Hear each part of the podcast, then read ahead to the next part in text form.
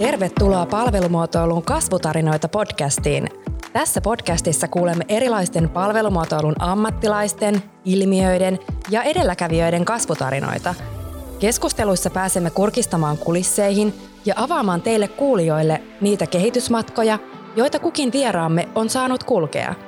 Luvassa on sykähdyttäviä tarinoita matkan varrella saaduista kokemuksista, opeista ja oivalluksista sekä vinkkejä teille kuulijoille jaettavaksi. Podcastin haastattelijoina toimivat kasvuan perustajat Sofia Forsberg ja Johanna Säynäjäkangas. Olemmekin intohimoisia palvelumuotoilun puolesta puhujia ja alan kehittämisestä innostuvia muotoilijoita sekä liiketoiminnan ja osaamisen kehittäjiä. Tervetuloa siis mukaan innostumaan ja oppimaan palvelumuotoilun kasvutarinoista.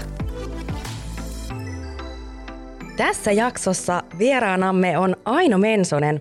Aino on diplomi-insinööri ja tekniikan lisensiaatti, joka johtaa Rumble Finlandilla 30 henkilön palvelumuotoilutiimiä. Ainolla on vahva tausta tutkimusmaailmasta, jossa 2000-luvun alkupuolella kehitettiin käyttäjälähtöisyyden tutkimusmenetelmiä ja tapoja – Aino onkin ennen kaikkea käyttäjälähtöisen tutkimuksen asiantuntija, jolle on tärkeää kestävien suunnitteluratkaisujen tuottaminen, ja tätä hän pyrkii myös Rambolilla edistämään. Hei, tervetuloa Aino, tosi hienoa, kun sä tulit meidän vieraaksi. Kiitos. Hei, tota, aloitetaan ihan sillä, että kerro vähän, kuka oot, millainen sun tausta on ja miten sä oot oikeastaan ajautunut palvelumuotoilun pariin? Joo, kiitos. Uh, Mä oon siis Aino Mensonen, kuten äsken, äsken hienosti esittelit. Ja, ja tota, käyttäjälähtöinen tutkimus on, on tämä niinku mun alueeni. Mua erityisesti kiinnostaa käyttäjien niinku todelliset tarpeet ja motiivit käyttää jotain, jotain palvelua tai jotain suunnitteluratkaisua. Ja mä oon sitä mieltä, että tämä palvelumuotoilu nimenomaan on tätä käyttäjälähtöisyyttä, että jos me ymmärretään aidosti, mitä ne ihmiset tai käyttäjät, sidosryhmät, ketä nyt sitten aina osallistetaankin, niin jos me ymmärretään ne, niin me ollaan siinä palvelumuotoilun ytimessä ja saadaan sellaisia kestävän, kestäviä tota, ratkaisuja.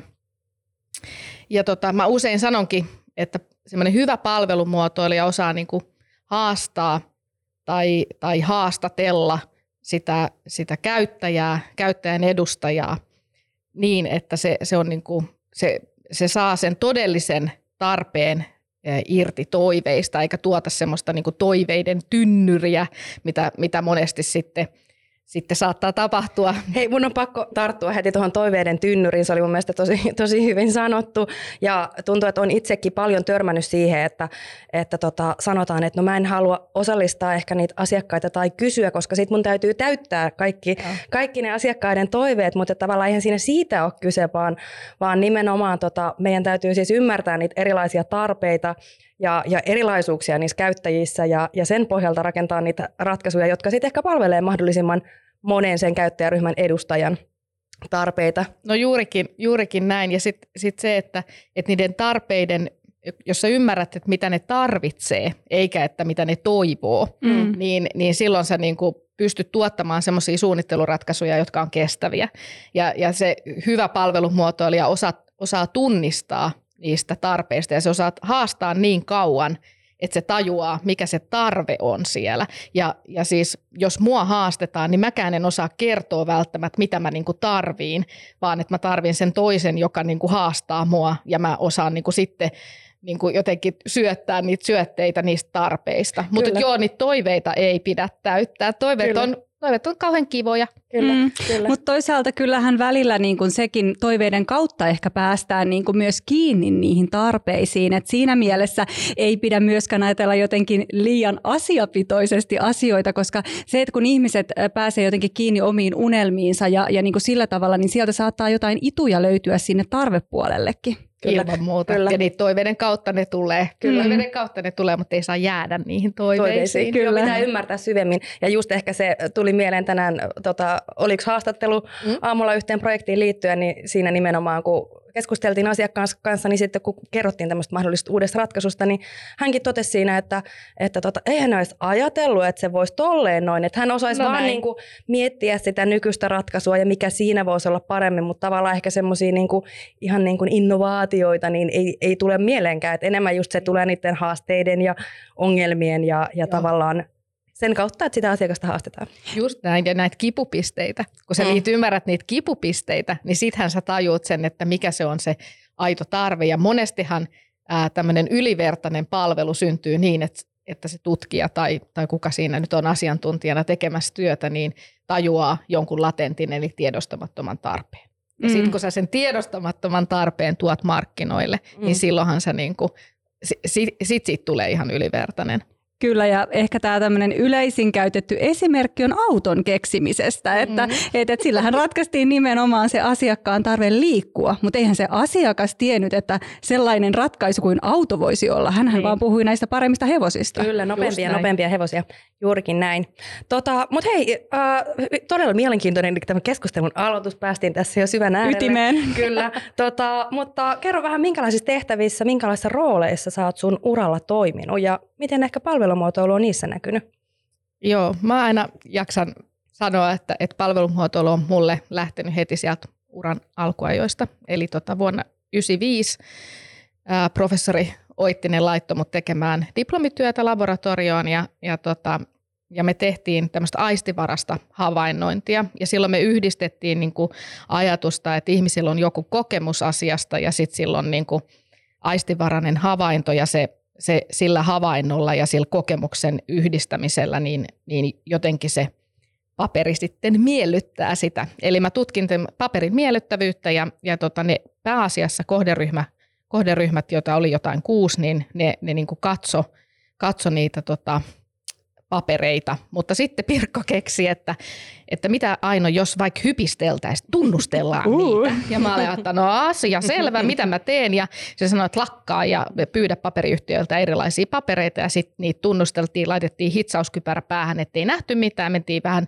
pimeähköön huoneeseen ja sitten ne teki semmoisia hassuhauskoja hypistelytestejä kyseinen testihän on siis VTTltä tänä päivänä ostettavissa tuntutestinä, mm. ellei VTT mennyt myymään sitä labroissaan nyt jonnekin eteenpäin, mutta anyway tämmöinen tuntutesti on olemassa, joka oli silloin meille ihan höpö höpö, mutta, mutta se oli semmoinen hassun hauska kokeilu, jossa tämä professori Oittinen erityisesti oli, oli niin se ajuri siinä.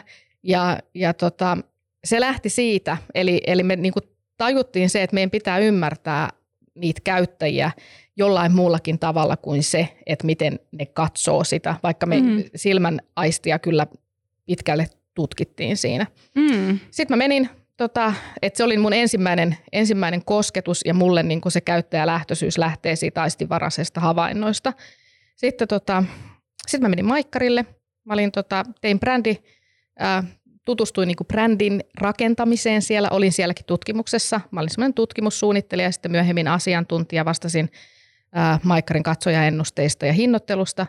Ja, ja tota, tästä. Oi hei, tosi mielenkiintoista. Siis jännä, että tuntotesteistä suoraan tuonne niin Maikkarille. Että... Mä, mä valmistuin silloin 99 ää, tota, tekniikan lisenssiatiksi viestintätekniikka pääaineena ja sen takia tämä sähköinen media oli, oli sille ihan niin kuin luonteva, luonteva yhteys siinä, mm. vaikka se oli metsä, metsäpuolelle ehkä tehty se dippatyö ja puujalostaja on siis diplomi-insinöörinä, mutta tota, Mut Miten maikkari... sä siis keksit niinku hakea sinne maikkarille? Tämä oli jotenkin niinku ihan, että mitä, että mikä tämä oli tämä yhteys? No, tässä, tässä oli sellainen, että, että tota, kun mä sain lisenssiettityön valmiiksi, niin kymmenen päivää myöhemmin syntyi meidän esikoinen ja sitten mä olin äitiyslomalla ja, ja tota, se lisuriprojekti oli tehty niin kuin loppuun ja mä totesin, että no nyt pitäisi hakea töitä ja silloin oli puhelinluettelot ja mä katsoin puhelinluettelosta, että mihinköhän mä hakisin, että täällä on tämä tämmöinen – muistaakseni se oli Alma median alla silloin maikkari. Ja mä katsoin, että ai siellä on tutkimus ja siellä on tämmöinen Elina Piepponen, mä soitan sille.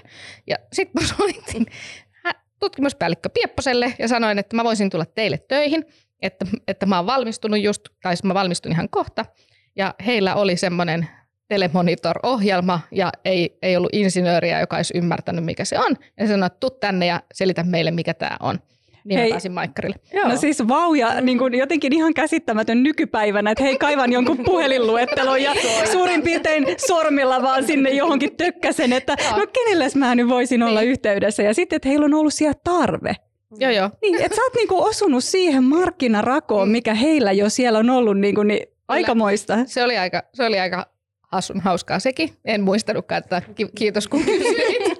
Mutta tota, äh, Maikkarilla mä opin kohderyhmäajattelun. Mm-hmm. Eli, eli sehän, äh, mehän tehtiin niinku, äh, näitä katsojaennusteita josta mä vastasin, niin, niin tehtiin kohderyhmittäin. Silloin aika paljon puhuttiin sellaisista kohderyhmistä, jotka oli niin kuin ikä ja sukupuoli. Mm. Se on vanhaa tänä päivänä, mutta että se kohderyhmäajattelu, niin se oli tosi, tosi niin kuin selkeästi tuli niin kuin DNAhan sieltä. Ja, ja se sitten, että me tuotiin risk analyysi sinne, eli tämmöiset niin kuin asenteet, että millaisilla asenteilla ihmiset katsoo tätä maailmaa, niin, niin tota se, se työ oli, oli sellaista, niin kuin, minkä mä tuon siihen niin kuin mm. tämän, tämän päivän käyttäjälähtöiseen tutkimukseen. Mm. Okay. Ja sitten, sitten mä siirryin tota VTTlle, eli ensin KCL, jonka VTT sitten osti. Ja KCL on siis edelleenkin olemassa yritys, metsäyhtiöiden omistama tutkimuslaitos Otaniemessä. Ja, ja siellä, tota, siellä me tutustuin siihen, että mun kaverit oli tehnyt sen tuntutestin. Ah, niin kuin, että ympyrä sulkeutuu tietysti ympyrä mielessä. sulkeutuu ja siellä oli mun vanhoja tota, opiskelukavereita ja, ja tota, meidän ryhmä teki semmoista ropelipäätyötä, että muut tytki sitä, että miten kuitu on suorassa tai ligniini poistuu jostain tai mitä kaikkea ne teki siihen paperialostukseen liittyen ja erityisesti niin kuin kuituihin liittyen ja, ja sitten – meidän, meidän kuuden hengen tiimi teki tällaisia, että voitteko ymmärtää, että täällä on arvoverkostoja ja, ja täällä on käyttäjät, joilla on tarpeita ja teidän pitää ymmärtää niitä. Ja ne mm. metsäyhtiöt kyllä kuunteli meitä. Mutta että, että se, se, me oltiin tosi omituisia siellä. Eli tavallaan te toitte sitä ihmistä siihen tekn- teknologian ja tekniikan kehittämiseen. Näin me tehtiin, joo. Me puhuttiin niistä loppukäyttävistä. Me puhuttiin semmoisista kuin prosuumerit, jotka mm. oli sitten niitä, jotka, jotka tuottaa sitä sisältöä. Ja me puhuttiin vlogkaista, jotka oli mm. sitten niin kuin näitä ä, tubettajien edeltäjiä. Ja, ja tota, ä, ne metsäyhtiöiden omistajat kyllä, ne, tai siis ne ne tutkimustiimit siellä, niin kuin, kyllähän ne niin kuin kuunteli meitä ja yritti siitä ammentaa aina, aina kaikkea, mutta kyllä niin kuin selvästi Pidettiinkö teitä outolintuina? No siis? me oltiin täysin hörhöjä siinä, siinä porukassa, mutta se oli Anu Seiston vetämä kuuden hengen tiimi ja, ja tota, me oltiin niin kuin tosi innokkaita ja äänekkäitä ja, ja meidän kanssa tykättiin tehdä tosi mm. paljon työtä. Ja mi, mi, mi, mitä niin kuin vuotta tässä suurin piirtein elettiin? Ää, 2005 mä menin KCL ja sitten 2009 lopussa niin, niin tota KCL VTT osti KCLn tutkimustoiminnot ja, ja sinne jäi koetehdas, että meistä, niin kuin, oliko meitä 300, vajaa 300, niin 200 myytiin, eli meidät tutkijat myytiin. Mm. Ja sitten kun me mentiin VTTlle, niin siellähän oli niin kuin kaikki ää, media, kun me oltiin kuitenkin niin kuin media-alan tutkijoita, niin kuin, ja meidän media oli aina, että se on paperimedia, mm. koska se oli metsäyhtiö, joka joka halusi, halusi tota, ne omisti meidät ja me tehtiin heille tutkimusta e, e, niin kuin eksklusiivisesti, että me ei tehty, kelle, me ei tehty niin kuin ulos. Mm, aivan, tämmöinen vähän niin kuin in-house niin kuin siinä joo, mielessä. Joo. Kyllä, joo. Niin, tota, niin niin sitten kun me mentiin VTTlle, niin me sanoin, että me saadaan ottaa nämä kaikki sähköisetkin mediat. Et ennen me oltiin saatu kertoa, että täällä on sähköisiä On medioita. olemassa muutakin. Niin, joo, ja tää, nämä kaikki prosumerit, tietysti te tekee tämmöisessä isossa kokonaisuudessa näitä, ja tämä teidän aikakauslehti on vain yksi osa sitä teidän, tätä mediapalettia. Mutta, tota, mutta sitten kun me mentiin VTTlle, niin sitten meidän ei tarvinnut enää tavallaan ottaa välttämättä paperia mukaan. Mm-hmm. Toki paperinen media on hyvä media, mm-hmm. mutta, mutta sitten et tavallaan me, me, meille se oli niin kuin hel, ns-helpotus tai semmoinen, me ei oltu enää ihan täysiä propellipäitä. Mm. me löydettiin vähän semmoisia samanhenkisiä. Aivan, ja toi on itse asiassa hirveän tärkeää, vaikka onhan se hienoa olla myös niin kuin leimattuna propellipääksi ja vähän niin kuin sillain omanlaiseksi heimoksi, mutta sitten taas myös se, että et, et sä koet semmoista niin kuin syvempää yhteenkuuluvuutta muiden kanssa, eikä sun tarvitse ihan joka asiaa niin kuin avata, että mitä mä tällä asialla tarkoitan niin. tai mistä niin. tämä idea nyt kumpuaa. Juuri näin, juuri näin. Ja tota, siellä VTTllä ollessa niin me tehtiin tämmöisiä isoja shokkihankkeita. Ja ne on niin kuin tämmöisiä strategisen huippuosaamisen keskittymähankkeita, joita Tekes, nykyinen Business Finland, ää, rahoittaa. Ja, ja tota, niissä hankkeissa me tehtiin niin kuin Taikin kanssa, silloin se ei ollut vielä osa Aaltoa, vaan oli erikseen Taikki. Eli taidekorkeakoulu. Taidekorkeakoulu, mm. joo, mistä muotoilijat tuli. Ja sitten tota, Helsingin yliopistossa oli havaintotieteilijöitä, niin, niin oli mun mielestä siellä, olisiko ne ollut siellä psykallaitoksella. Ja, ja äh, heidän kanssaan me lähdettiin tekemään tämmöistä kokemusperäistä tutkimusta. Ensin Next Mediassa ja sitten Digital Services shokkiohjelmissa. Ja, ja näissä ohjelmissa me tota, kehitettiin palvelumuotoilun menetelmät. Mm. Eli, eli siellä Merja Helle esimerkiksi toi, toi tämän Agile Development käsitteen, eli ketterän kehityksen, että miten iteratiivisesti tehdään pieniä kokeiluita. Mm. Ja meille ensin ärsytti, että mitä se Merja höpötät tuommoisesta, mutta Merja oli ihan oikeassa, ja hän on siis Taikin asiantuntija. Mm. Niin, niin tota, yhdessä me kehitettiin ne tavat niin kuin tehdä ää, ketterää kehitystä yhteistyössä niin kuin käyttäjien kanssa. Pirjo Friedrich oli tehnyt jo ennen kuin me mentiin VTTlle, niin hän oli tehnyt tämmöisen Open Web Laboratory-alustan, mitä me ruvettiin sitten tosi vahvasti hyödyntämään. Sitä hyödynnettiin vähän kaikessa. Ja, ja semmoisessa just, että, että sinne, me kutsuttiin sinne alustalle, eli se on siis niin kuin verkkosivusto, mm. WordPressillä tehty verkkosivusto, missä ne keskusteli ja tämmöiset jotkut käyttäjät aina mistä milloinkin. Ja, mm. ja meille kertyi semmoinen niin kuin arsenaali niitä ihmisiä, jotka, tai semmoinen niin kuin pooli ihmisiä, jotka haluaa olla mukana käyttämässä jotain uusia juttuja, mutta toisaalta yleensä me aina pyydettiin niin kuin asiakkaalta sen oma kohderyhmä, että kuka, ket, ketkä meidän pitäisi osallistaa tämän sun uuden palvelun kehittämiseen. Mm. Tuosta tulee tosi paljon, törmätään aina, kun ihmiset sanoo, että on vaikea saada niitä ihmisiä. Mm. Niin minkälaisia kokemuksia tähän liittyen no, no tähän, tähän liittyy hirveän hauskoja kokemuksia, koska kyllähän se on, se on tosi vaikeaa. Äh, varsinkin jos sä haluat saada niin kuin yrityksen edustajan johonkin, niin, mm. niin mä oon kyllä ainakin törmännyt siihen, että parempi mennä haastattelemaan, parempi varata aikaisen kalenterista ja haastatella se ihminen ja tehdä tämmöinen syvä haastattelu ja sillä tavalla saada, saada se asia esille. Ihmisillä ei kerta kaikkiaan, ne ei, ne ei laita aikaa siihen, mutta se ihminen, joka, joka niin kuin yritysmandaatissaan tai siinä niin kuin työmandaatissaan, jolla ei ole aikaa, niin sillähän on aikaa silloin, kun se on vapaa-ajalla. Mm. Ja se on se ihan sama ihminen. Ja paras esimerkki tästä on nyt se Novita, mm. jossa me tota, äh, Susannen kanssa, eli se markkinointijohtajan kanssa, äh, heidän piti tehdä tämmöinen niin kuin ensimmäinen tutkimus oli semmoinen, että me tehtiin semmoinen tota, brändikokemuskartta heille. Ja siihen piti saada ihmisiä. Ja, ja me sanottiin, että nyt Novita on niin tekemässä tämmöistä uudistustyötä ja, ja tota, haluatko vaikuttaa siihen, millainen Novita on jatkossa. Ja voi hyvänen päivää. Mä olin laittanut sinne, se oli semmoinen joku Webropol-kysely tai joku vastaava, mistä tota, että aina kun ne vastasivat, että ne haluaa olla mukana ja ne jätti yhteystietonsa, niin mun sä, mulle tuli sähköpostiin ilmoitus, koska siis niitä oli niin todella vaikea saada, mm-hmm. niitä ihmisiä, niin se oli aina kiva tietää, tai me ollaan yksi ihminen saatu. Niin onnistumisen hetkiä. Niin. niin. Niin sitten sieltä yhtäkkiä mun sähköposti lähti silleen niin kuin rullaamaan, ja se vaan rullasi, mä katsoin, että okei, nyt, nyt täällä on joku niin kuin virus mun sähkö postiin tullut, että, tota, että pitää varmaan itselle soittaa. Ja sitten mä huomasin, että se on Susanne viesti jossain välissä, että laitoin linkin jakoon. jakoon. Ja, ja tota, sieltä tuli niin paljon niitä ihmisiä, että sieltä tuli niinku, sun pitää tappelu siitä, että ketä me haastatellaan ja ketkä pääsee mukaan mihinkin vaiheeseen. Ja se, se niinku tavallaan opetti sen, että jos, jos me osutaan siinä sellaiseen, että se erity, että sillä on jotain merkitystä. Mm. Sillä, minkälainen Novita on jatkossa, niin sillä on merkitystä näille ihmisille.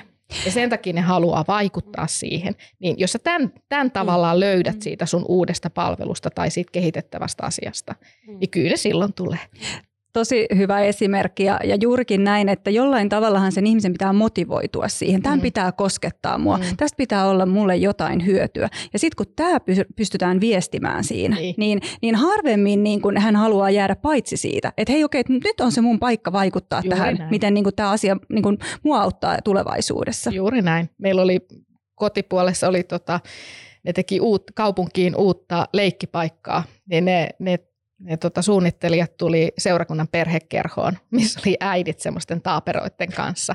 Ja sitten kysyi meiltä, että, joo, että minkälainen paikka laitetaan teidän lapsille. Mm. Ja kyllähän saivat aika hyvää mm, kyllä. siitä, koska ne sai siitä just sellaisen kuin ihmiset tarvii. Juuri näin. Ja sitten ei tarvitse tulla jälkikäteen valittaa, että nyt kuule, tuli ihan vääränlaisia keinoja ja liukumäkeä niin. ja muita, vaan että niinku niin. oikeasti niinku voidaan niinku ja todella tärkeää ottaa siinä alkuvaiheessa niin kuin mukaan. Ja toi on itse asiassa vielä hyvä esimerkki, että siinähän nimenomaan jalkauduttiin sinne, missä ne käyttäjät jo niin kuin valmiiksi on. No nimenomaan. Eikä yritetty järjestää väenvängällä jotain, että hei tulkaa tänne tota, X-tilaan. Niin, niin, just Joo, näin. Toi on ehkä se, minkä mä oon Susannelta oppinut mm. sieltä Novitalta, että, että, että Suska Suska niin kuin sanoo aina, että meidän pitää mennä aina sinne, missä meidän neulajat on, mm. eikä että, että me kuvitellaan, että he on he on niin kuin, tulee jonnekin, missä, mihin me halutaan, että he mm. tulee. Ja Novitalhan on edelleenkin, niillä on tosi hyvä se lankavyöte, joka on siis se lankakerän mm. ympärillä oleva se paperin pala. Joo. Niin sehän on yksi niiden media. Mm. Niin, Aivan. Niin, niin se on oikeasti, se on niin lähellä sitä, se on aina lähellä sitä, sitä sen sitä neulojaa. Kyllä. Siis olipa ihanasti sanotettu. Se on heidän media. Siis Ei onko koskaan kukaan tullut ajatelleeksi tuolla no, tavalla? Niin, Tietenkin meidän, te olette, mutta niin tämmöinen tavallinen.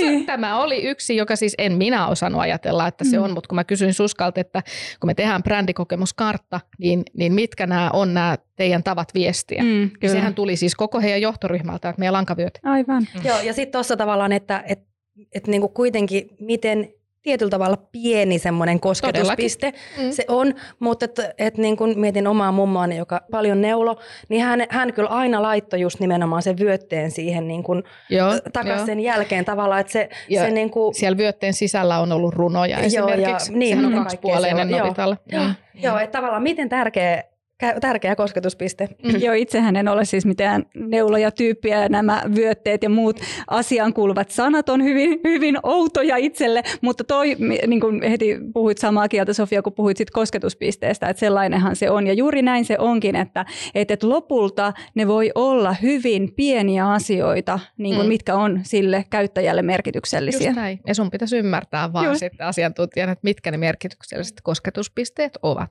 Kyllä. Mm. Tässä jo mentiin monta, monta tuota roolia ja tehtävää, mitä kaikkea sä oot päässyt valtavasti tekemään.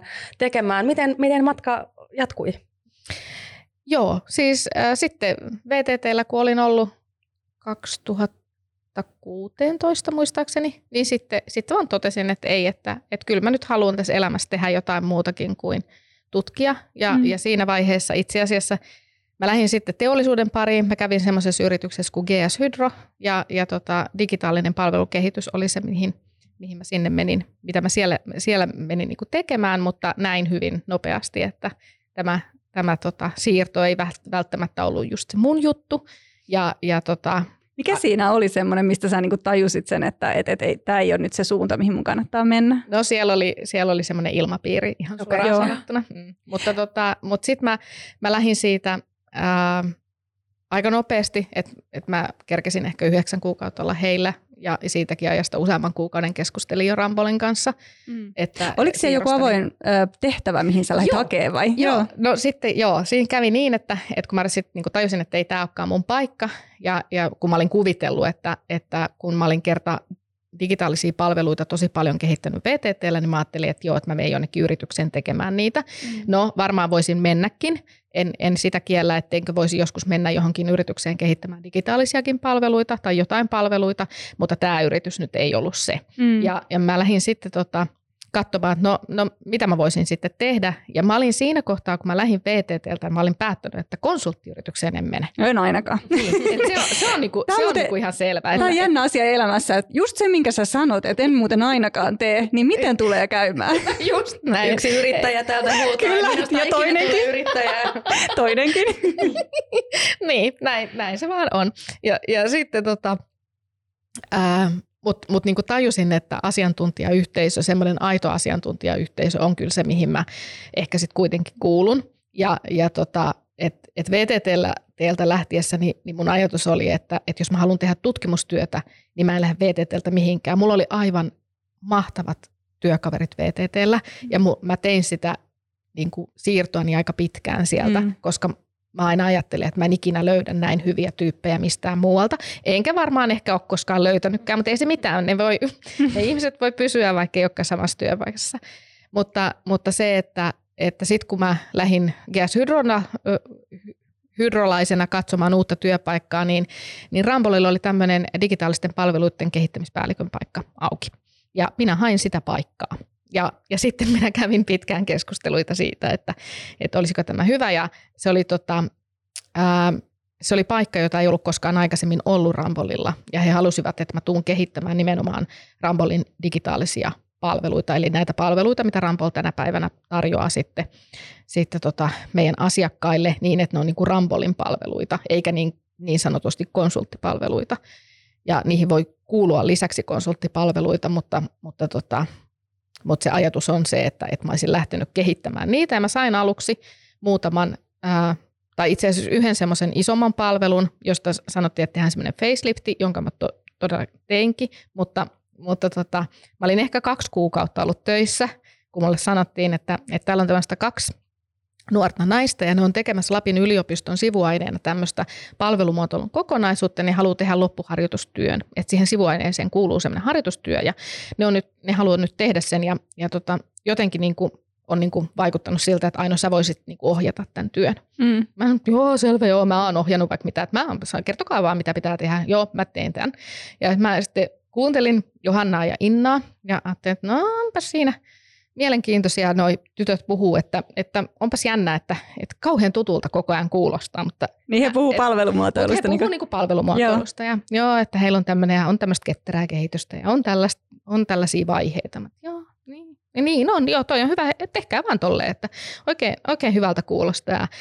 Ja teki sellaisia pilottejakin siinä ja mä ihan oikeasti olin varmasti puolitoista kuukautta ainakin ohjannut heidän työtä, kunnes mä joskus kävelin ulkona vapaa-ajalla ja sitten rupesin miettimään, ei juman kekkura, että palvelumuotoilu, että käännä paino englanniksi, service design. Kappas vaan. Oot muuten tehnyt tieteellisiä artikkeleita ihan, ihan tuosta noin termi ei tullut Että nämä kaksi naistahan puhuu mulle service designia. Aivan. Ja sitten, sitten mä olin ihan, no nyt mä tiedän, mitä mä vedän Mä oon nyt puolitoista kuukautta teitä tässä ohjannut ja nyt mä tajuan, että mitäs mun pitäisi oikeastaan tehdä.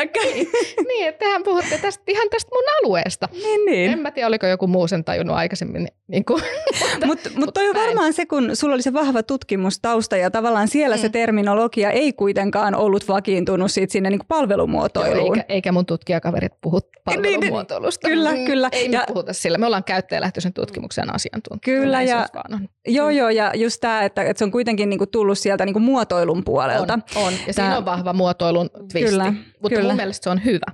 Että, että mä, mä tosi paljon tykkään siitä, että, että, että se on semmos, siinä on sitä muotoilun twistiä, mm. mutta mulle silti tärkeintä on käyttäjän ymmärtäminen. Mm, kyllä, ja, ja tota, mun mielestä niin kun, äh, mitä tässä podcastissa nyt vaikka esimerkiksi tällä kakkoskaudella on käyty näitä keskusteluja, nämä on ollut jotenkin itke, itselläkin tosi avartavia niin siis nimenomaan siitä, että, että meillä on ollut paljon vieraita, jotka on äh, muun muassa, tota, yksi oli, että on jo kolmella vuosikymmenellä tehnyt tätä palvelumuotoilua, mm. vähän niin kuin mm. sinäkin. Että tavallaan niin kuin se, että, että se termi ei ole ollut käytössä, mutta se toimintatapa ja ne niin kuin menetelmät Joo, ja, ja niin kuin tämä, tämä on ollut. Ja nyt me ollaan niin kuin tavallaan tälle kaikelle niin kuin saatu tämä nimi, tämä palvelumuotoilu, mm. joka sitten ehkä osittain myös se, että kun se koki vähän semmoisen niin kuin ilmiömäisen tulemisen, niin sitten alettiin kaikesta puhua niin kuin palvelumuotoiluna, niin. että sitten se niin kuin vähän kääntyi ehkä tähänkin suuntaan, mutta se, että musta on tosi tärkeää avata näitä niin kuin eri tarinoiden kautta näitä, että miten kukin on niin kuin törmännyt siihen palvelumuotoiluun, muotoiluun miten se on niin kuin näyttänyt siellä, näyttäytynyt siellä uralla, koska tota,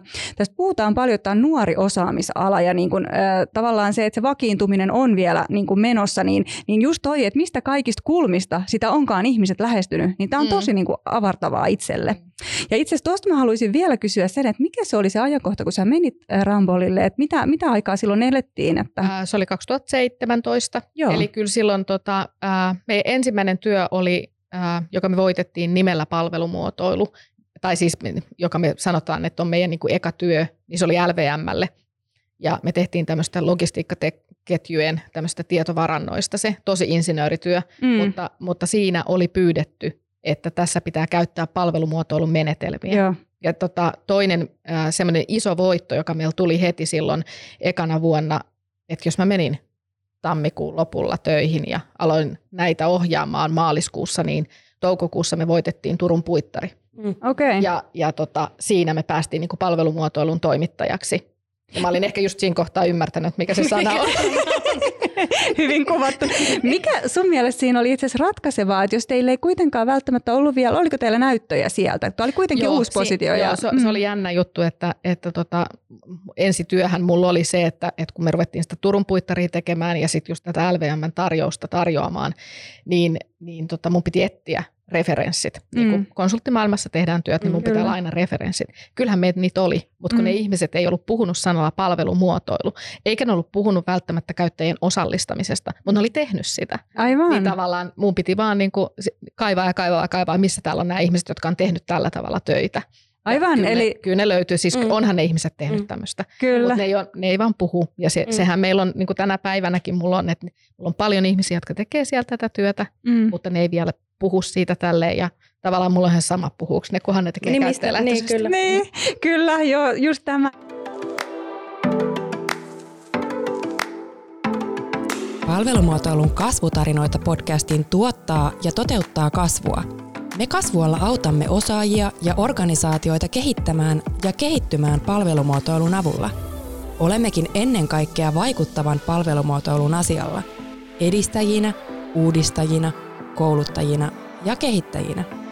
Podcastin lisäksi tarjonnastamme löytyvät palvelumuotoilun verkkokurssit ja valmennukset sekä erilaiset yhteistyöpalvelut – joiden avulla autamme yrityksiä ja organisaatioita palvelumuotoilun haltuunottamisen edistämisessä, palvelumuotoiluosaamisen kehittämisessä sekä palvelumuotoiluprojektien toteuttamisessa. Voit tutustua Kasvuan palveluihin osoitteessa kasvua.fi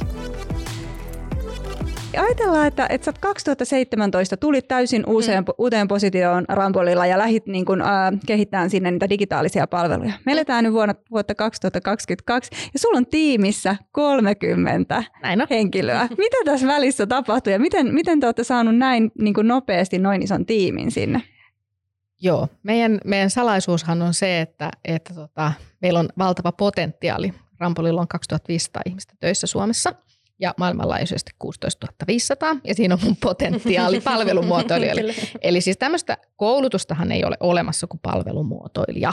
Eli, eli sä et voi mistään paikasta tänä päivänä käsittääkseni vielä valmistua niin, että et, et se nimikö olisi tämä, että sä oot muotoilija, mm. jo, joka on lukenut palvelumuotoilija, tai sit sä oot tämmöinen diplomi-insinööri, joka on tehnyt käyttäjälähtöisiä ratkaisuja koko elämänsä, tai sit sä olet psykologi, tai sä olet tekniikan tohtori, tai sä olet meidän pyöräilyasiantuntija, sä oot meidän matkailuasiantuntija, sä voit olla johdon uh, mitähän meillä on, meillä on liikenne asiantuntijoita, meillä on terveystieteiden maisteri, meillä on vaikka mitä. Ja sitten meillä on, meillä on muotoilijoita, jotka mm. on, joilla on muotoilun koulutus, mutta meillä on myös sisustussuunnittelijoita. Ja, ja meidän niin kuin se, se kilpailuetu ja vahva, vahva etu on, on tosi paljon just se, että meillä on tosi eri taustalla olevia ihmisiä, jotka kaikki miettii ratkaisujaan käyttäjälähtöisesti. Ja mä saan näitä tällaisia ihmisiä tavallaan käännytettyä koko ajan. Meillä on, meillä on hirveän nuorta porukkaa siellä ja ne tulee kysymään multa, että joo, että Aino hei, että että, että miten mä voisin tässä mun hankkeessa mm. toimia toisin ja että olisiko sulla antaa mulle joku palvelumuotoilija, mm. niin, niin yleensä mä aika rehellisesti kysyn, että haluaisitko sä itse tehdä. Mm. Ja jos sä haluat tehdä, niin anna mulle pari tuntia, mä tuun ja jeesin sua ja mä mm. sparraan sua, mutta tee se itse. Mm-hmm. Ja sitten kun ne tekee itse, niin ne lähtee viemään sitä omassa yksikössään eteenpäin. Ja vähän kuluttua mä voin sanoa, että mulla on taas uusi palvelumuotoilija. Että mä en tavallaan tiedä, kuka, kuka meillä, niin kuin, meillä on se, äh, sanotaan reilu kymmenen sellaista, jotka tekee pelkästään ainoastaan ja vain palvelumuotoiluhankkeita. Ja sitten mulla on reilu 20 sellaista, jotka tekee niin kuin, äh, oman työnsä palvelumuotoiluna. Että jos meidän pitää tehdä liikenteen hanke, niin, niin mulla on useampi ihminen, jonka mä voin sanoa, että ota se mukaan, niin se, se hoitaa sen, että te, te osallistatte käyttäjät ja te osaatte niin kuin tehdä sen ää, käyttäjälähtöisen ratkaisun sinne. No, siis... sitten jos, niin, sit meillä on näitä, jotka ei, ei vielä osaa sitä. Kyllä. Jos mä menen Joensuun rahtisatamaa nyt muotoilemaan tässä pari viikon päästä, että, että mitä sinne pitäisi tehdä, niin sitten mä menen sinne ja autan, autan mm. sen porukan. Mm. Aivan, eli, eli tämmöinen niin ehkä jopa tyypillinen, että, että, että siellä on niin kuin niitä, joiden työtä se on niin kuin sataprosenttisesti mm. tehdä sitä palvelumuotoilua. Ja sitten siellä on tämmöisiä hyödyntäjiä, eli Joo. jonka asiantuntijuutta on ö, olla jonkin asian asiantuntija, mutta he hyödyntävät hyödyntää näitä menetelmiä ja sitä, sitä prosessia siinä työn joo, tekemisessään. Joo, ja vielä ehkä, ehkä näin just, että meillä on niin kuin, äh, meidän Johanna tekee vaikka liikenteen hankkeita, niin, niin hän tekee ne kaikki hankkeensa palvelumuotoiluna, mm. mutta se substanssiosaaminen Johannalla on itse asiassa terveystieto Joo. ja terveystieteiden maisteri, ää, mutta hän tekee, niinku niitä, hän tekee esteettömiä ratkaisuja ja sitten hän tekee saavutettavia ratkaisuja ja sitten tämmöisiä terveyteen vaikuttavia ratkaisuja ja sitten niinku hyvin pitkälle siihen niin kuin liikenteeseen, niin kuin älyliikenteeseen liittyen. Mm. Ja, ja tota, kaikki se, mitä Johanna tekee, niin sekin on palvelumuotoilua, mutta mä en heitä Johannaa Joensuun rahtisatamaan sanomaan, että me tekee sinne se, vaan mä sanon Johannalle, että tee sä nämä, niin kuin kaikki nämä Tampereen liikennehankkeet ja, ja mä sitten juoksen siellä sun täällä, mm. näitä mä sitten juoksen siellä sun täällä, näitä meillä on se reilu kymmenen.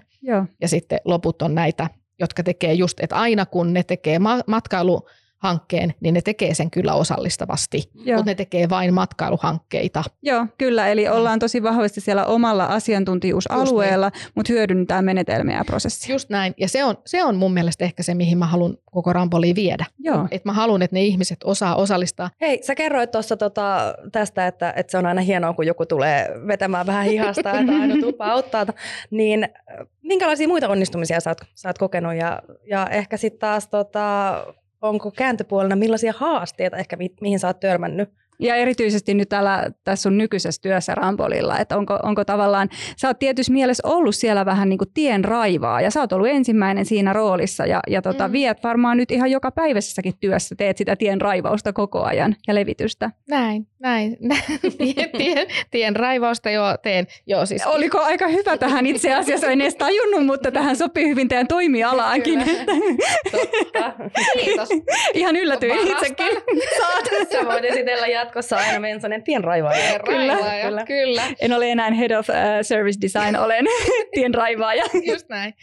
Joo, uh, joo, siis noi hihastavetäjät, niin, niin siinä mä koen sitä onnistumisen tunnetta. Tai sitten mä koen ehkä myös sellaisessa, että kun, kun mä pääsen niin kuin elvistelemään jollain meidän taitavalla. Meillä on aika taitavia mu- muotoilijoita, jotka osaa visualisoida tosi mm. hyvin, niin, niin sitten kun niistä yleensä sit heruu aika paljon kiitosta. Ni, mm. niin, tota, niin niitä mun mielestä on, niin kuin, ni, niistä on mun mielestä tosi ilo, ilo aina niin kuin kertoa rintarottingilla ja kertoa sitten, että no se oli meidän Juho taas, joka tämän teki. että, että, tota, että se, silleen se on. Ja siis niissä muotoilijoissa mä erityisesti olen aina arvostanut sitä, että, että kun itse insinöörinä en osaa piirtää kuin ympyröitä ja laatikoita ja en edes laatikkoa, vaan semmoisen neljön ja, ja kolmion ja sitten niistä voi tulla jotain mun mielestä niin kuin sille, että se menee, asia menisi näin, niin sitten, että nämä, nämä meidän muotoilijat osaa nyt niin kuin visualisoida. Ja ne on niin tottuneita nyt meidän insinööri-ihmisiin, että, että ne niin kuin osaa sen, sen tota, sen vaikean asian visualisoida mm. niin, että sitten ne insinöörit pystyy taas antamaan uutta inputtia ja päästään niin kuin eteenpäin, että ne on siinä niin kuin koko ajan tukena mukana, niin se on, se on niin kuin tota, mun mielestä tosi hyvä. Ja sitten tota toinen tämmöinen äh, isoja niin kuin onnistumisia, niin on mun mielestä aina ne yhteistyön paikat, mm. että, että tota, sen Anu Seiston kanssa me aina tupattiin sanoa, kun joku kysyi, että voisiko yksi tulla johonkin mukaan. Mm. Ja sitten mä tiedän, no voi, mutta, mutta me, me, me tullaan kuitenkin vähän useampi. Ja me aina, niin kuin, että me halutaan tulla yhdessä. Ja tämä on ollut se salaisuus, mikä, mikä Anunkin tiimissä oli pitkään – että tota, kun tuli jotain organisaation muutoksia ja ihmiset vähän niin kuin lähti heilumaan sille, että, että millaisia tiimejä muodostetaan, niin kummallisesti se oli aina Anun tiimi, minne jengi halus, mm. koska siellä oli kivaa, koska siellä tehtiin niin kuin yhdessä. Ja me joskus niin kuin lanseerattiin siellä, että, että haluatteko te tehdä teidän töitä kivasti ja yeah. olisiko kivempaa tehdä, niin sitten, että, että meidän kanssa on kiva tehdä ja tätä samaa mä oon huomannut, tätä mä niin kuin, äh, vien eteenpäin mm. ja Rampolilla, että, että on niin kuin kiva tehdä yhdessä näitä hankkeita ja että Pamu ei niin kuin yksin vie tätä sun hanketta eteenpäin, vaan se on aina niin kuin tämmöinen yhteistyö. Mm. Mutta se, missä mä näen niin kuin näitä haasteita, niin on tämä terminologia mm. ja just tämä niin kuin palvelumuotoilu, että se palvelumuotoilu sanana varmaan tulee, tulee jossain kohtaa niin kuin muuttumaan, että mitä, si, mitä asiaa niin kuin käytetään ja, ja että, että et meillekin on tullut sellaisia tarjouspyyntöjä, missä sanotaan, että pitää olla palvelumuotoilijan koulutus. Sen takia mm. mä sitä selvitin, kun mm. meillä on Laureankin yhteydet. Mä kysyin, että onko teillä semmoinen koulutus, että mistä mä nyt saan, että kun täällä kysytään. Niin se on niin kuin ihan höpö höpö semmoinen, että, että pitäisi niin kuin pystyä miettimään, että mitä, mikä osaaminen on, on mitä niin kuin pyydetään. Mulle saatetaan sanoa, että eikö teillä ole yhtään oikeaa palvelumuotoilijaa.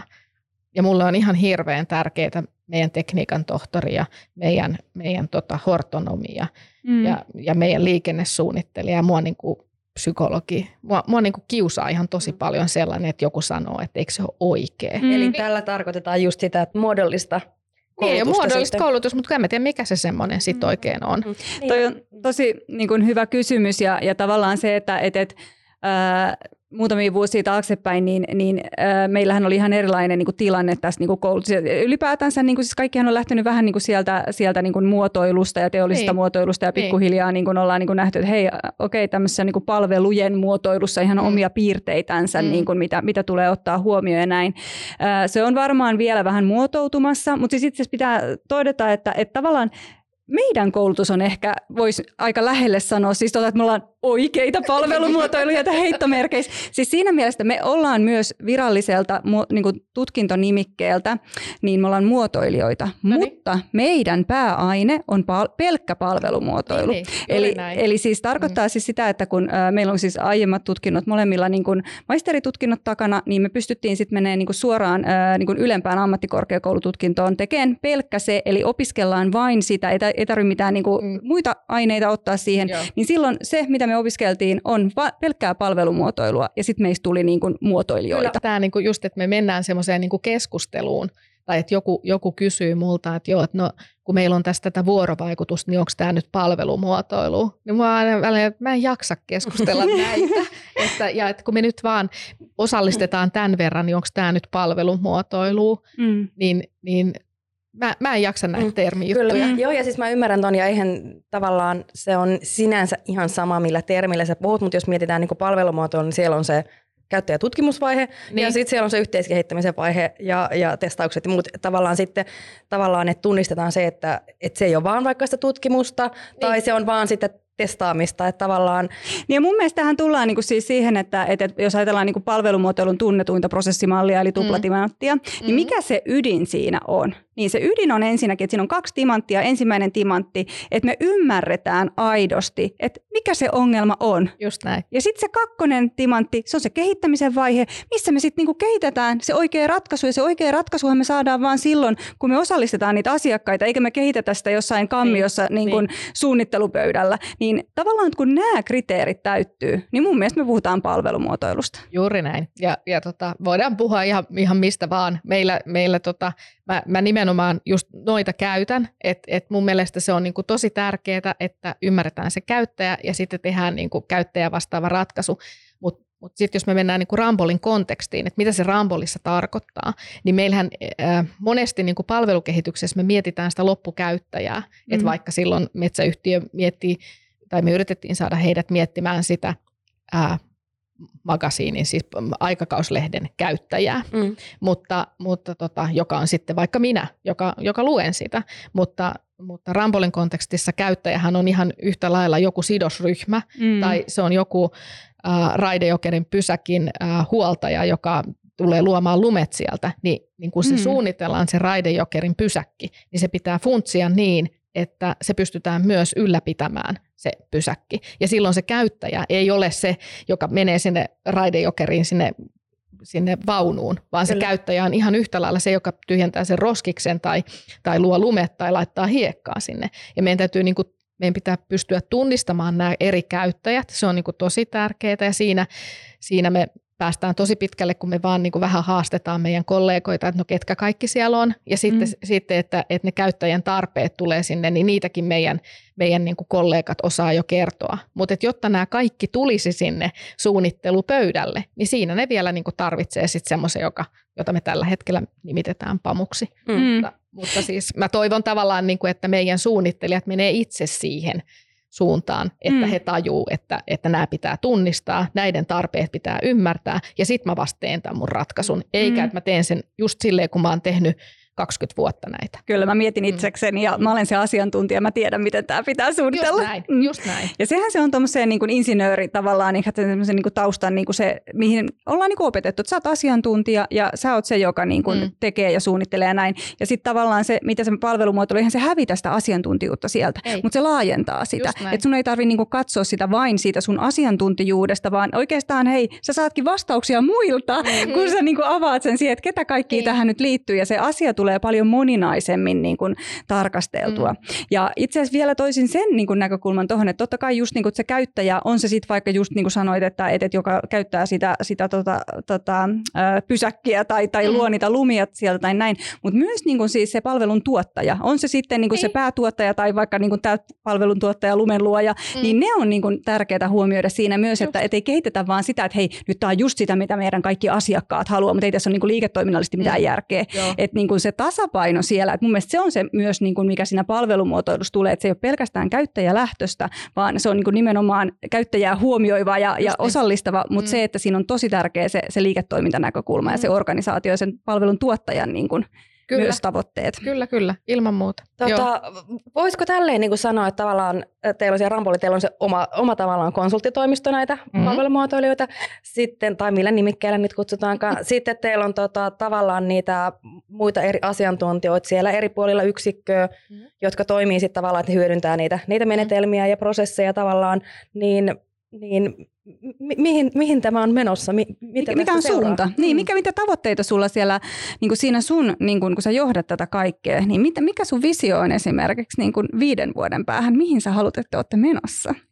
No mä haluan, että Rampol on top ykkönen käyttäjälähtöisten, rakennetun ympäristön käyttäjälähtöisten ratkaisujen suunnittelijana.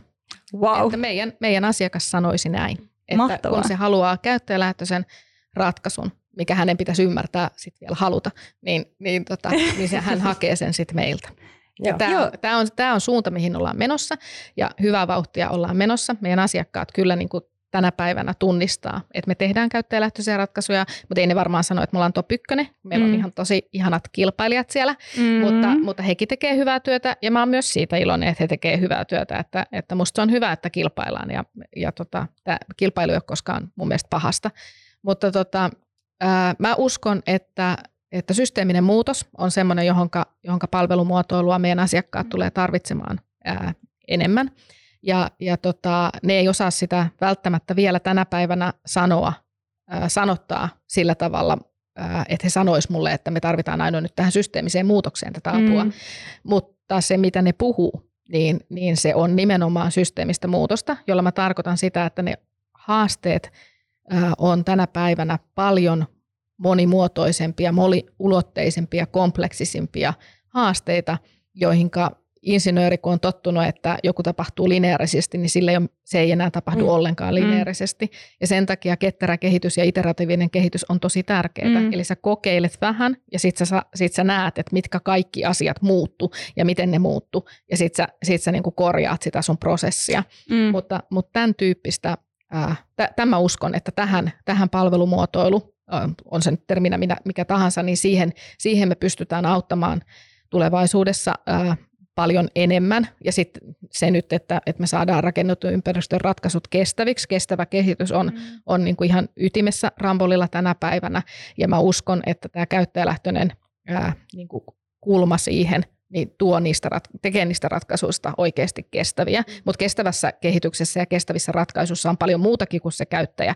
Me ollaan yksi osa sitä, mutta me ollaan tärkeä osa sitä. Mm. Ja tota, sitten tämä ihmislähtöisyys, niin se on, se on semmoinen toinen, toinen niin kuin tosi tosi tärkeä juttu, että, että, me lähet, että me laitetaan ihminen keskiöön. Meillä on tällä hetkellä menossa VM vetämä semmoinen Aurora AI-hanke, jossa on, on julkinen puoli vahvasti mukana just tota, Kela, Kela on siellä mm-hmm. ja vero on siellä ja, ja tota, sitten on, on paljon, paljon kaupunkeja ja, ja VM ja me ollaan siinä tota, Haussin alikonsulttina ää, sparrataan näitä, näitä tota, toimijoita siihen, että he asettaa ihmisen keskiöön, niin kun se ihminen tarvitsee julkisia palveluita, niin sen ihmisen tarpeet niin kuin huomioidaan ja, ja ei välitetä organisaation rajoista, että se että se autetaan mm. se ihminen. Ja, ja, ja tota, tähän mä uskon. Mä us, mm-hmm. siis se on, se on valtava muutos, joka tulee tapahtumaan julkisella sektorilla, ja mä uskon, että,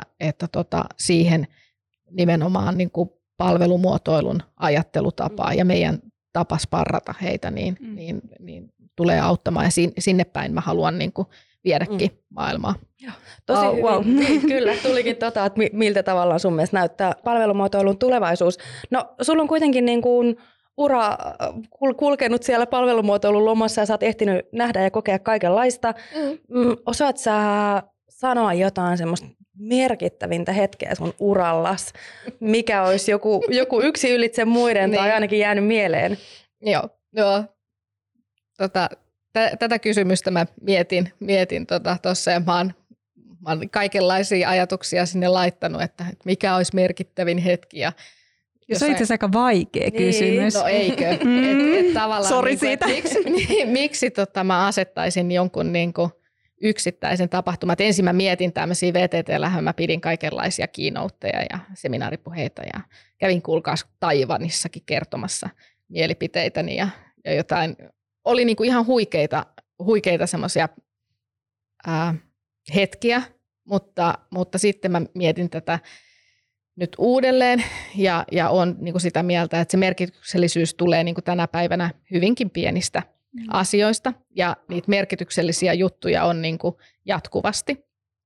Ja, ja, tota, ja mä pidin tässä tammikuussa muistaakseni meidän toimialoille, muutamalla toimialalla semmoisen heidän strategiapäivillä sitten esityksen meistä. Ja tota, sen esityksen jälkeen yksi toimialajohtaja sanoi mulle, että kuule ainoa, että kun teillä on tuossa pamussa niin hirveä hyvä drive ja te vedätte niin kuin ihan täysillä, niin miten me saataisiin tämä tänne kaikkialle meille muullekin, että kerro nyt sun oppeja meille. Ja jotain yritin kertoa, mutta, mutta siis kuin paljon se lämmitti minua, mm-hmm. että, että hän, hän niin kuin näki sen, sen meidän tavan toimia ja, ja niin kuin antoi, antoi niin kuin niiden kaikkien kuullen sille semmoisen niin ison kiitoksen – ja toinen, mikä, mikä just tätä päivää valmistaltaessa, mä kyselin, kyselin mun kollegoilta, että no onko palvelumuotoilu auttanut sua jotenkin näissä hankkeissa. Mä teen tämmöistä esitystä, että, että free word, että, että kerro vaan ihan vapaan sanoen, että mitä sä, mitä sä haluat sanoa, niin että mä jotain laineja sitten käytän esityksessäni. Ja mä sain todella paljon, mm. aivan vallottavia, ihania kommentteja meidän työstä. Ja yksi semmoinen niin parhaimpia oli se, että – että ai auttoiko. No eihän me nyt oltaisi ilman teitä voitu tätä edes tehdä. Mm. Ja tässä vaan sitten laitoin sen sitten Juholle eteenpäin, että Juho, kato nyt, se olit sinä taas. että, että tota, et jotenkin se niinku, mulle merkityksellisimpiä on ne semmoiset pienet onnistumiset ja semmoiset kannustukset, mitä mitä saa silloin, kun se ihminen on, ihminen on aidoimmillaan. Mm. Eli, eli eihän niiden tarvinnut kertoa mulle mitään sumpparirallallaan mm. juttuja, jos ei he olleet sitä mieltä, eikä sen toimialajohtajan tarvinnut kysyä multa tällaista. Se tuli häneltä ihan extemporee. Niin, niin tavallaan niin semmoiset aidoimmat hetket, niin mm. niin ne on, ne on kyllä mulle hirveän paljon merkityksellisempiä mm. kuin taivanit tai mm. muut.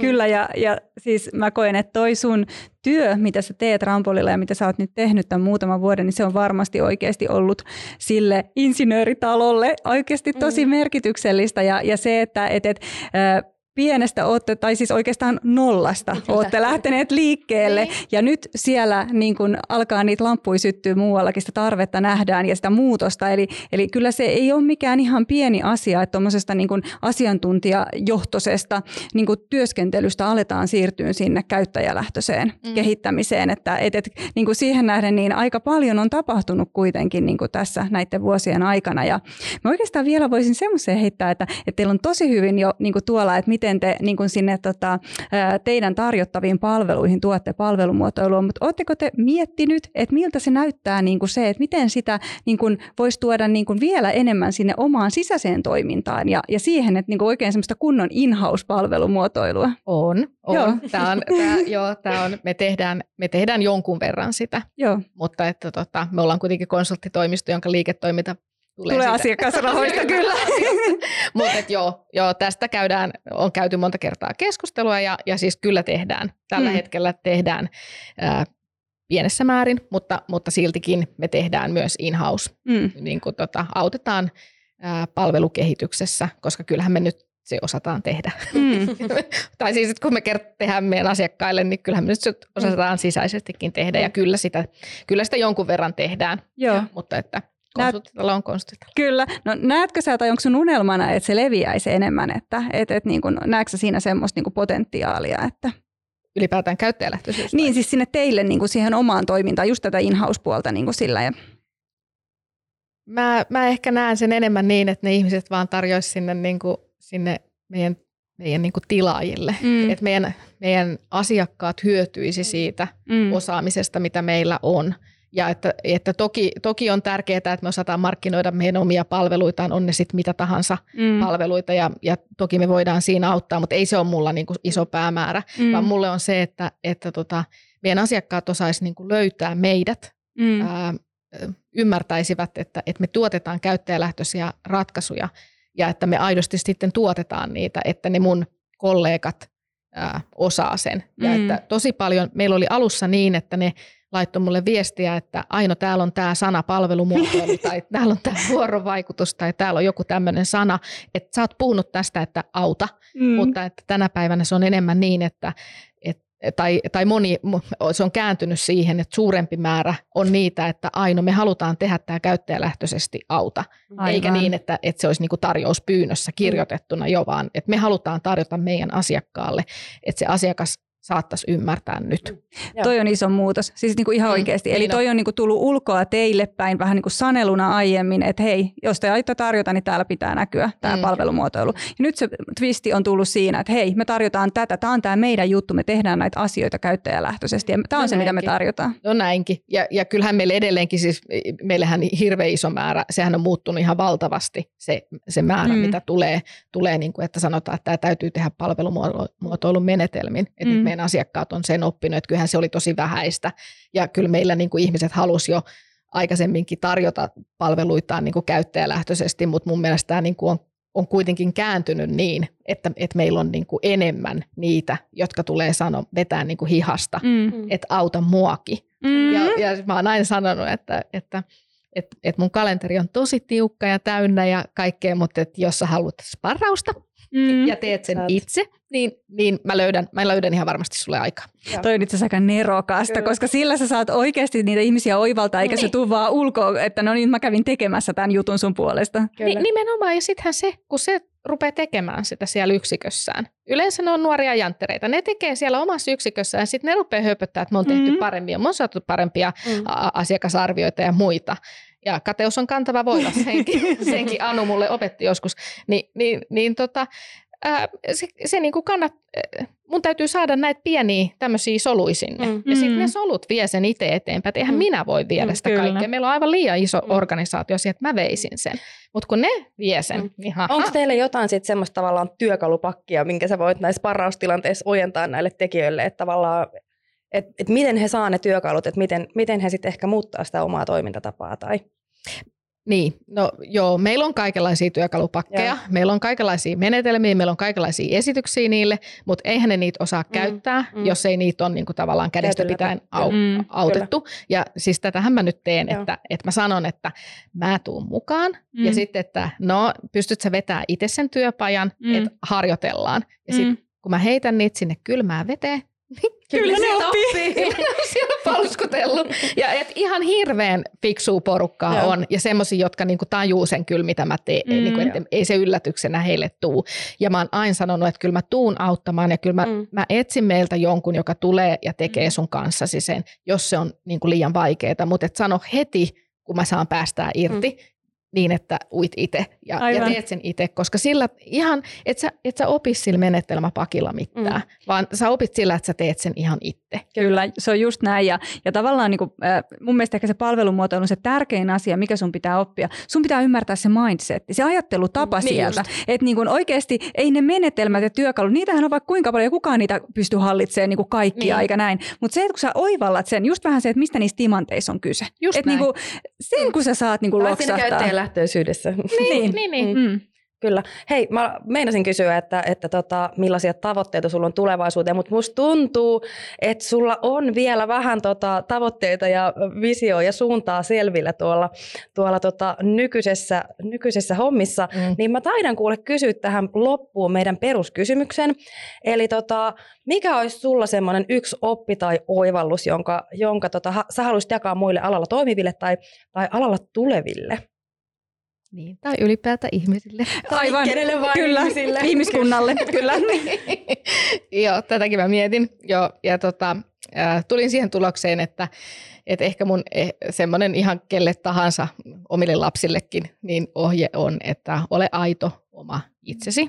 Ja, mm. ja tota, tunnista se, että ympärillä on niitä, jotka haluaa päteä, jolla on kauhea tarve kertoa, että ne on oikeassa – niin suu suppuu, anna, anna niiden olla oikeassa, mutta etsi ympärillesi sellainen verkosto, johon sä voit niinku luottaa. Mm. Niin sillä tavalla, että sä voit tukeutua niihin, mutta myös niin, että sä tiedät, mistä sä saat sen asiantuntijan, mm. sen oikean asiantuntijan, jonka ei tarvi elvistellä mitään. Ja tähän mä itse asiassa, mä, mä tämän tajusin silloin 2005, kun mä menin KCLään. Mä tein siinäkin pitkää harkintaa, kun mä siirryin Maikkarilta sinne, että siirrynkö vai enkö. Ja, ja kun mä menin sinne KCL, niin, niin siellä oli semmoisia ihania tutkijoita, joilla oli villasukat jalassa ja terveyssandaalit, ja sitten ne sille köpsötti sinne kahville. Ja. Nyt mä alan ymmärtää se, että mitä ne muut on ajatellut teistä, että kun mä saan tämän mielikuvan vielä täydennettyä. Propellipäät ja villasukat. Ja, niin, niin, ja Maikkarilla oli aika sille style meininki. Ja sitten mä menin sinne kahvipöytään, että no mitä ihmeen tyyppejä nämä on. Ja kun ne avasi suunsa, niin ne oli niinku fiksuakin fiksumpia. Mä vaan niinku katsoin hoomoilasena niitä ihmisiä, miten älykkäitä ja nerokkaita ihmisiä ne oli. Ja sitten, että ne ei yhtään niinku pönkittänyt sitä, että he olisivat jotenkin älykkäämpiä kuin kukaan muu. Mm. Ja tavallaan, että kun näitä ihmisiä on tunnistanut ja mm. näitä, näitä ihmisiä vuosien varrella ja jatkuvasti aina törmää niihin, niin tavallaan ottaa niistä ja tekee semmoisen oman verkoston. Mm. Ja jättää sitten ne joiden pitää kauheasti päteä. Niitäkin on tässä maailmassa, niitä varmaan tarvitaan johonkin, mutta että tavallaan niin kuin, että oot aito oma itsesi, etkä, etkä yritä esittää, että, että olisit jotain muuta kuin mitä oot. Mm. Niin, niin sillä pääsee mun mielestä tosi pitkälle. Ja sillä, sillä jotenkin semmoisella, niin kuin, sitä sanotaankin just, että, että, että mitä enemmän sä niin kuin tiedät, niin sitä enemmän sä tiedät, mitä sä et, niin kuin, et sä et, sä et niin. Ja sitä tiedä. hiljaisempi sä oot. niin, niin. Tavallaan. Ja just tarkkailet ja havainnoit mm. ja niin. kyllä niin. imet itseäsi kaikkea. Mm. Joo, todella, todella hyvä vinkki ja varmasti soveltuu kyllä ihan, ihan kaikille. Niin. Joo, ja mä näkisin, että käyttöympäristöjä kyllä varmasti löytyy, ja, ja niin kuin moni ehkä kokee, niin kuin, kun toimii palvelumuotoilijana, ja jos on vaikka tota, yrityksessä vaikka ainoita palvelumuotoilijoita, saattaa kokea vähän niin kuin yksinäiseksi roolin, niin, niin tämä vasta korostuukin, tämä tämmöinen, se, että se verkoston sä voit hakea myös niin kuin sen ä, yrityksen rajojen ulkopuolelta. Et Ilman niin kuin, muuta. Se on Joo. tosi tärkeä. Niin, kuin. niin on. Niin on. Kyllä. Hei, olipa aivan wow, siis todella mahta, mahtava kuulla sun matkasta ja, ja tota, sulla on ollut tosi mielenkiintoinen tosi mielenkiintoisia pestejä ja uraa ja, ja sille vaan kaikkea. Ja jännittävää niin, kaikkea, mitä vielä tulossa. tulossa. Kyllä, innolla, innolla jäämme kuuntelemaan ja odottamaan, että mihin, mihin tästä vielä mennään. Mutta hei, kiitos paljon vierailusta. Kiitos teille, että sain tulla. Kiitos. Mikäli haluat pitää itsesi ajan tasalla tulevista jaksoista, ota kasvuan somekanavat seurantaan, sillä niissä tiedotamme tulevista jaksoista ja niissä mukana olevista mielenkiintoisista vieraistamme.